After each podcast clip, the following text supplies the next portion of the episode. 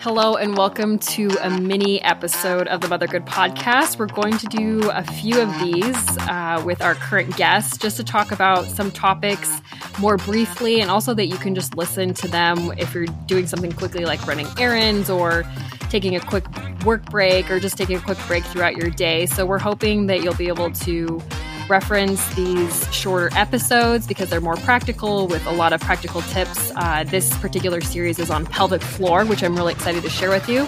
And so I'm making them shorter so that you can replay them and actually like practice along with these episodes if it's an episode that has more hands-on type of activity and that's something that you can practice with. So today we have with us Dr. Betsy Caldwell. She has a doctorate of physical therapy and she specializes in pelvic floor and women's health.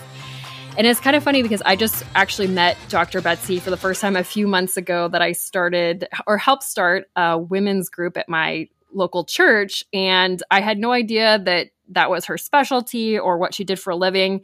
And then once I found out, you know, I tried to play it cool for a few times, like, okay, I don't want her to think I'm crazy, even even if I am crazy. Like I don't want to start talking about, you know, women's body parts right off the bat. Like I have to get to know her first, even though I'm super passionate about the pelvic floor.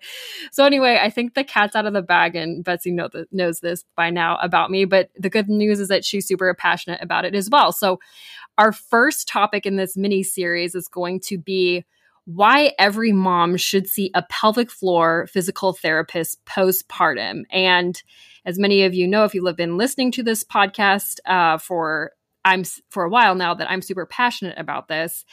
And so, Betsy, why do you believe that every mom should see a pelvic floor physical therapist postpartum?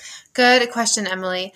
Um, so, our profession is really starting to try to get all women to see a pelvic floor PT postpartum because we're recognizing that there's just a big disconnect between what OBGYN and midwives are giving their patients so that they can rehab and heal postpartum, there's not much focus on that, what we call the fourth trimester, that healing part of postpartum. So we've recognized that at that six week follow up, you know, OBGYNs, they're assessing your uterus, they're making sure it's shrunk, it's back in position. They are checking if you had stitches, whether they're perineal stitches or if you had a cesarean birth. But they're really not doing the testing that a physical therapist does to help a mom feel her strongest and to feel her healthiest postpartum. We're also starting to realize that when women kind of ignore these pelvic floor and abdominal symptoms that can come from pregnancy and postpartum, that they are getting worse once they have consecutive um, pregnancies or if, even into that menopause stage of life. So we're trying to nip these problems in the bud and get women the help they need sooner. So this is one of that's kind of the big reason that we want women to see a pelvic floor PT. And there's two big points. So not many women realize, first of all, that during pregnancy, our posture completely changes. And this changes the length and strength of our muscles from head to toe. It changes the way we breathe, Emily. It's crazy. And it um, even changes the way that we connect with our deep core muscles. And then postpartum, you know, our posture and our breathing pattern and our deep core stability, it doesn't just snap right back to normal. Um, that's something that as a pelvic floor PT, we can assess all of these things and we can give you an individualized treatment plan so that if you are having leaking, if you are having pelvic pain or low back pain, or if you want to get back to um, CrossFit or running, or even just being able to lift your baby efficiently without pain or leaking, that's something that we can help you with. I remember at my six week checkup that I was just examined by a physician assistant. And even though I was having a lot of issues and a lot of pain, and I was in a lot of pain, and I was trying to explain it to the physician assistant, she just checked my stitches, glanced at me. Well, it felt like she was glancing at me because she wasn't examining the parts of my body that were hurting. And then she's like, okay, yeah, you're clear for exercise and, and sex. And that's basically all she said. But as you were saying, that, you know, if you don't take care of it, and OBGYNs really aren't that's not their job to actually look for pelvic floor issues that they it's not even within the scope of, of what they treat. So they don't they don't know how to do that um, that it can lead to more issues So, what about the mom who heals well and doesn't have any pain, leaking, or other dysfunction? Should she still seek out a pelvic floor physical therapist? Yes, I think that she should. In fact, I've had patients, they recommended all of their friends and family to me by the time I see them. So, oftentimes I get women who come in to see me, they're like, well, gosh, should I be feeling pain? Should I be leaking? And I'm like, no, you know, this is common, but not every woman has that. But upon evaluation, Emily, I'm still seeing that there might be some pelvic floor um, hypertonia where the muscles are tight at rest. That can be a um, sign that maybe she'll have symptoms down the road. Or she's still in that pregnancy posture where she's really not finding that optimal posture postpartum. So there's a lot that we work on. We work on abdominal strengthening, we work on being able to lengthen and release the pelvic floor muscles, and we get her on that individualized treatment plan um, so that she doesn't have pain and dysfunction down the road. And oftentimes, when I do sit down and I do start asking all of my questions, and you won't, you can't even believe how many questions I ask. I mean, we go everything through bladder habits. How many times are you going to the bathroom throughout the day? What are you drinking? What's your nutrition look like? How are your bowel movements? Um, what are you experiencing during intercourse? And we actually end up finding that there are some impairments, and it's usually something that the mother has brushed off because she thought that it was just normal to have these um, symptoms. And also, sometimes the OBGYN tells that um, women that those symptoms are just going to go away on their own. I think I can't remember. Did your oh, did your nurse practitioner say that it was just going to get better on its own? I can't remember if that was part of your story. Uh, not for me for the particular issue that I had, but I have heard that for I think it's diastasis recti. If I'm saying it that way, I've heard that from a lot of friends that they were just told that it goes away. Am, am I saying that right? Yeah, there's several different ways. You can say diastasis rectus, diastasis recti, diastasis, and I usually just call it DRA, diastasis. Okay.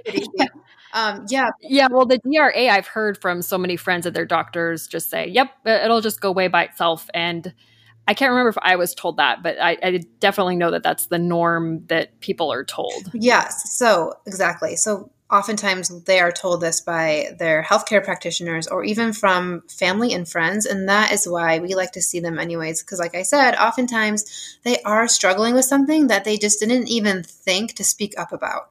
So, that is um, why we like to see them, anyways. And one thing that I love that the country of France does, and I'm not sure if any other countries do this, is that they actually give a prescription for all moms who have had a baby, regardless of if, if it's vaginal birth or C section. They just automatically give a prescription to go see a physical therapist for pelvic floor as a standard of care. And for those of you listening who are familiar with what a standard of care is, that just means that they do that literally with every single patient. So, you know, you have a baby, no matter how you have the baby, if it's vaginal or C section, they give a prescription and say, here, go see a pelvic floor physical therapist for 10 sessions, you know? And then if you end up not having anything or it resolves after those 10 sessions, then great. But if you need more, then they'll they'll write those those more sessions. So I just think that that's amazing. So, how about uh, pregnant mamas? Are there any benefits of a pelvic floor physical therapist during pregnancy? Yes. Um, we also would love for every pregnant mama to see us. We know that, you know, pelvic floor PTs, we're not everywhere yet, but they we're definitely in every state. I've even heard of women, you know, traveling several hours just to have that one visit. But there is a lot that we can address. So, common misconceptions during pregnancy is that you have to deal with you know, the incontinence, the low back pain, hip pain, um, sciatica, these symptoms, if we address them during pregnancy, chances are you're not going to have to deal with them postpartum.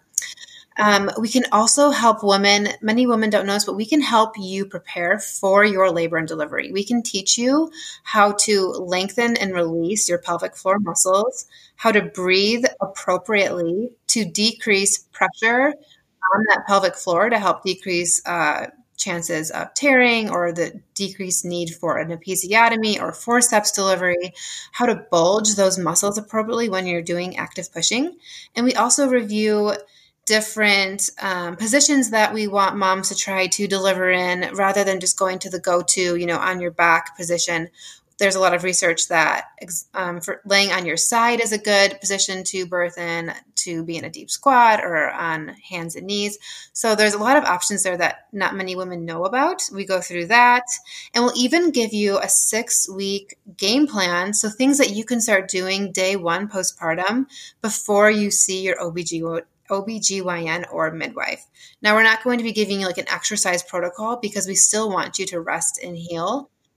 Do give you, you know, we'll teach you how to start doing diaphragmatic breathing and gentle pelvic floor and core contractions, things that you can do just to start working on that recoordination and starting to feel more like yourself again. So, those are some of the reasons why we like to see patients during pregnancy.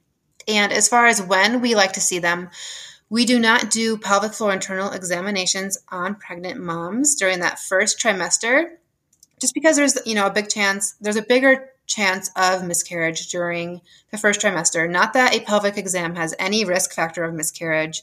You know, you're you're allowed to have intercourse throughout pregnancy, and intercourse is a lot more going on during intercourse than there is during a pelvic floor PT's exam where we're just gently inserting a finger vaginally or rectally and we're just assessing those muscles, the ligaments, um, your tone, and how you contra- contract and release those muscles. So we just don't do it during the first trimester, but we will do that during the second and third. And one of the biggest questions I get through my social media following is when should I go see them? And I say anytime at the end of your second into your third so that we can start going through that labor and delivery training for you.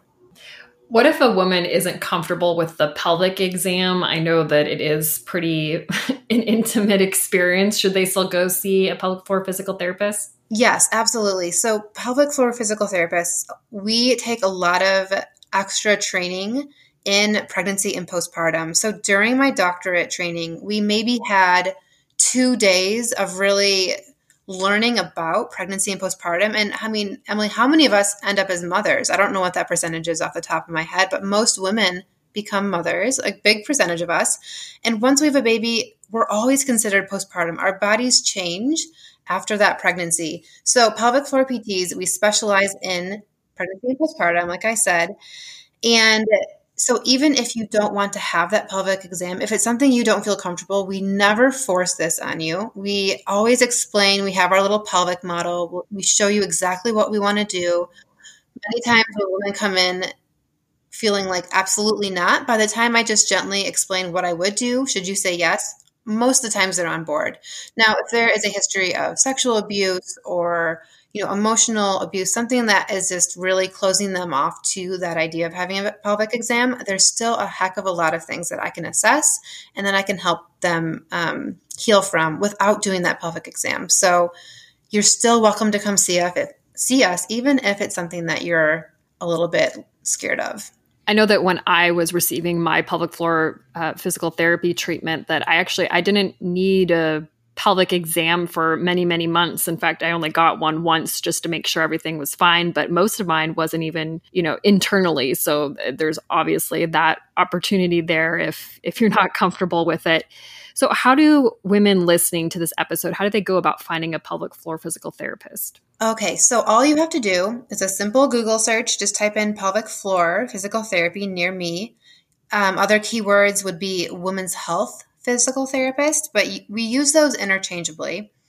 And there is also maybe, I don't know, Emily, if you can link this to your podcast, but there is a search on pelvicguru.com where many of us choose to pay a yearly um, subscription where we are listed on this website, but it also offers us a heck of a lot of continuing education. There's monthly webinars and there's a lot going on. So we're constantly learning. So therapists who are a part of this pelvicguru.com just tend to have a little bit more of that continuing ed and you know mindset to continue learning and to keep having the best and latest research for our patients. Well, I'll definitely link to that in the show notes and then also make sure I link to your social media page too in case anyone's in the Orange County area so then they can find you.